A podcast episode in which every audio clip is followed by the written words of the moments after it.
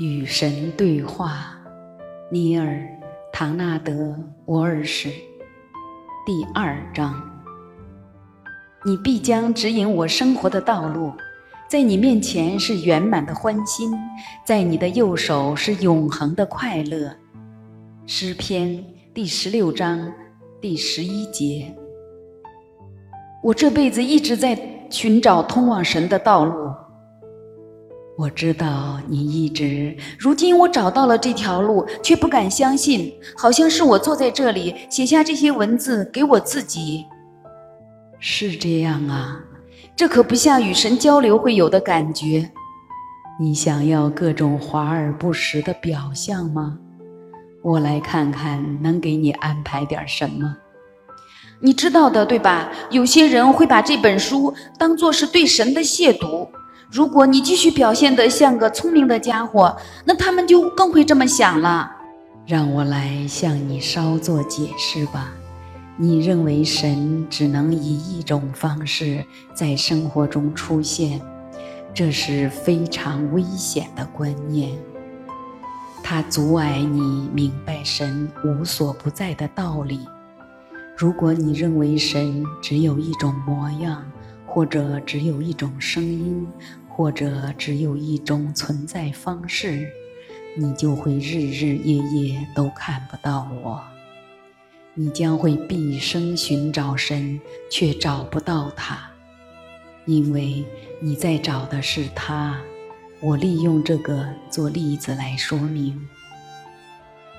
有人说，如果你不能从污秽卑微中看到神，你便不能全面地理解神。那是伟大的真相。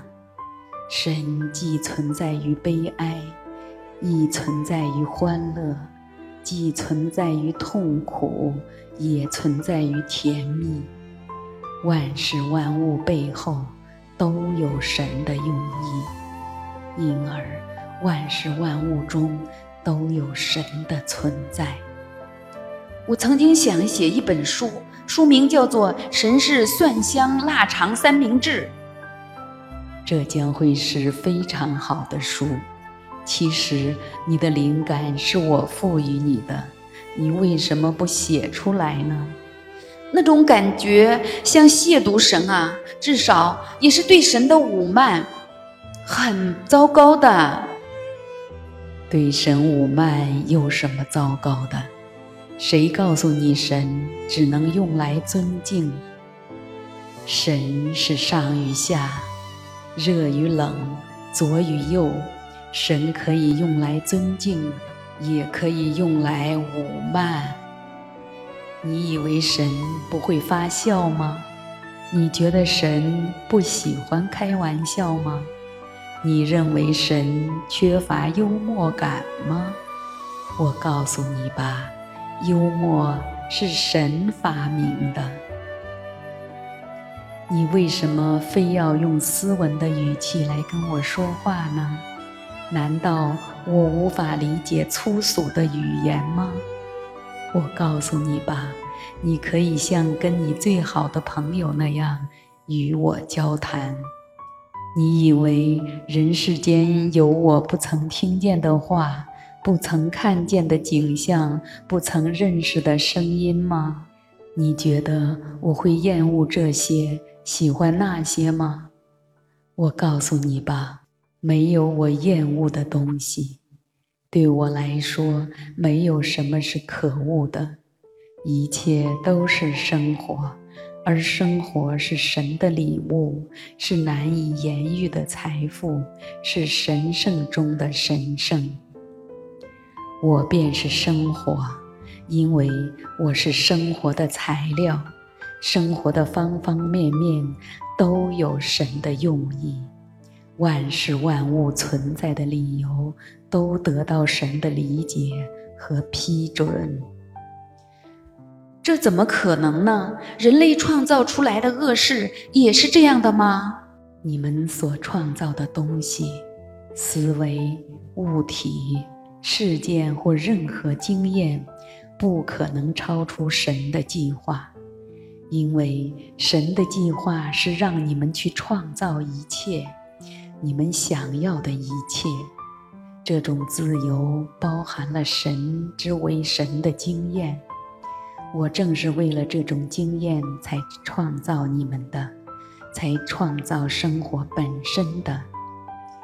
恶事是你们称为恶的事，然而连恶事我也喜爱，因为唯有通过你们称为恶的事，你们才能认识善；唯有通过你们称为魔鬼所为的事，你们才能认识和去做神所为的事。我对热的爱，并不多于对冷的爱；对高的爱，并不多于对低的爱。对左的爱，并不多于对右的爱，这些全是相对的，这些都是现实的组成部分。我对好的爱，并不多于对恶的爱。希特勒上了天堂。当你理解了这个道理，你就能理解神。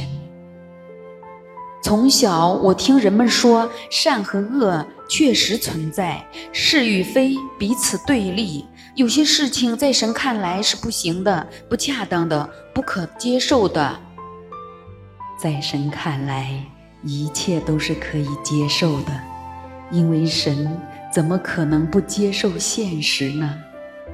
拒绝一样东西，等于否定它的存在。说它不行，等于说它不是部分之我，而那是不可能的。然而，要秉持你的信念，要坚持你的价值观，因为这些价值观属于你的父母，你的父母的父母，属于你的朋友和你的社会，他们形成了你的生活结构，失去他们。等于拆毁你的经验的之中，可是你要逐一检查它们，逐一审视它们，别拆掉整座房子，而是查看每块砖头，换掉那些破裂的、那些不再支撑结构的。你的是非观仅仅是观念而已，它们是一些思维形成。和创造你的真实身份的本质，改变他们的理由只有一个，那就是你的真实身份让你感到不快乐；改变的用意也只有一个，那就是让你对你的真实身份感到快乐。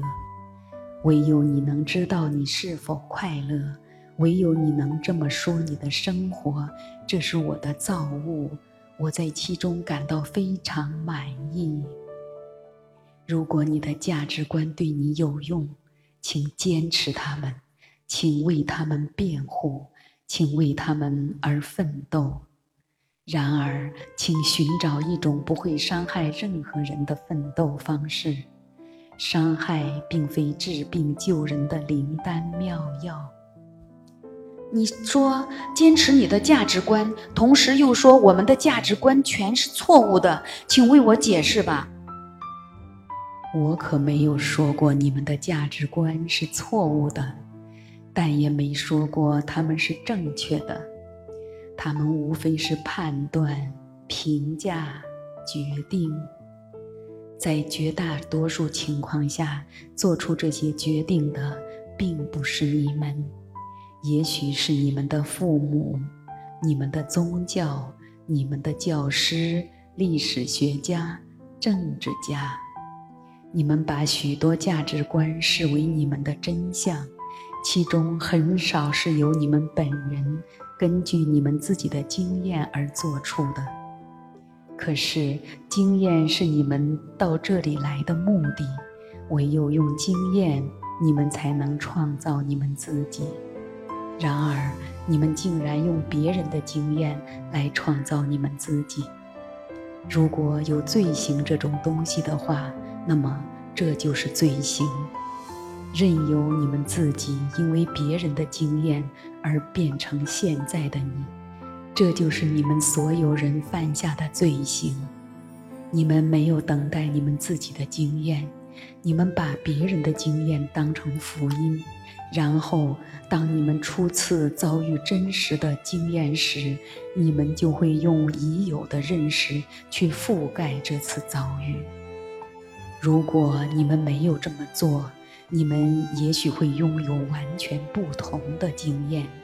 这种经验也许会证明你们原来的老师或者认识来源是错误的，而在绝大多数情况下，你们不想令你们的父母、学校、宗教、传统和经书出错，所以你们否定了自己的经验，继续根据别人所说的去思考。没有什么比你们对待性爱的态度更能说明这一点。每个人都知道，在你们人类所拥有的物质经验中，性经验是最美好、最兴奋、最强大、最提神、最新奇、最激励、最积极、最亲密、最和谐和最具有创造力的。你们通过经验发现这个秘密，可是你们选择去接受其他人提出的那些关于性爱的判断、看法和观念。那些人全都想操控你们的思维。这些看法、判断和观念截然不同于你们自己的经验。然而，由于你们不愿认为你们的老师是错误的，于是你们说服你们自己相信，错误的肯定是你们的经验。这促使你们背叛了你们关于这个问题的真正的真相，还造成了许多破坏性的后果。你们对待钱也是如此。每当你在生活中拥有许许多多的钱，你们就会觉得很爽。拿到钱，你们觉得很爽；花掉钱，你们也觉得很爽。钱并没有什么不好，也谈不上邪恶，更算不上本质性的错误。然而，你们却发自内心地认可别人关于这个主题的教导。乃至为了保护真相而拒绝你们的经验，这种将真相视若己出之后，你们围绕它形成了许多思维，这些思维都是创造性的，因而你们围绕钱创造了个人的现实，这种现实把钱从你们身边赶走。因为你们怎么会设法去吸引不好的东西呢？更离谱的是，你们也围绕神创造了同样的矛盾。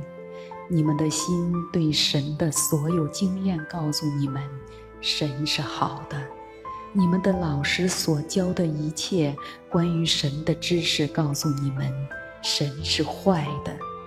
你们的心告诉你们要真心去爱神，不用怕神。你们的老师告诉你们，神是可怕的，因为他是个睚眦必报的神。在生活中，你们要时刻害怕神的怒火。他们说，你们在神面前要浑身发抖。你们这辈子都要害怕耶和华的审判，因为耶和华是正义的。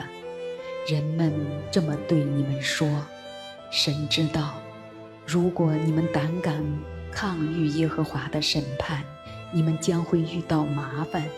因此，你们要遵从神的戒律，诸如此类。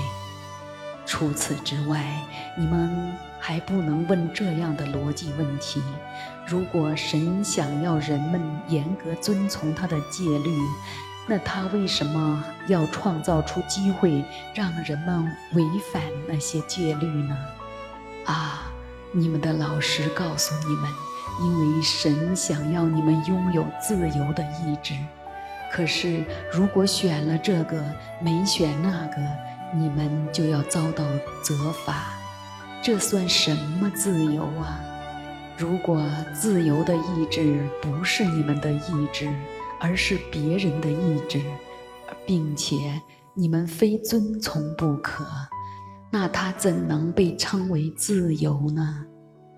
那些如此教导你们的人，把神变成了伪君子。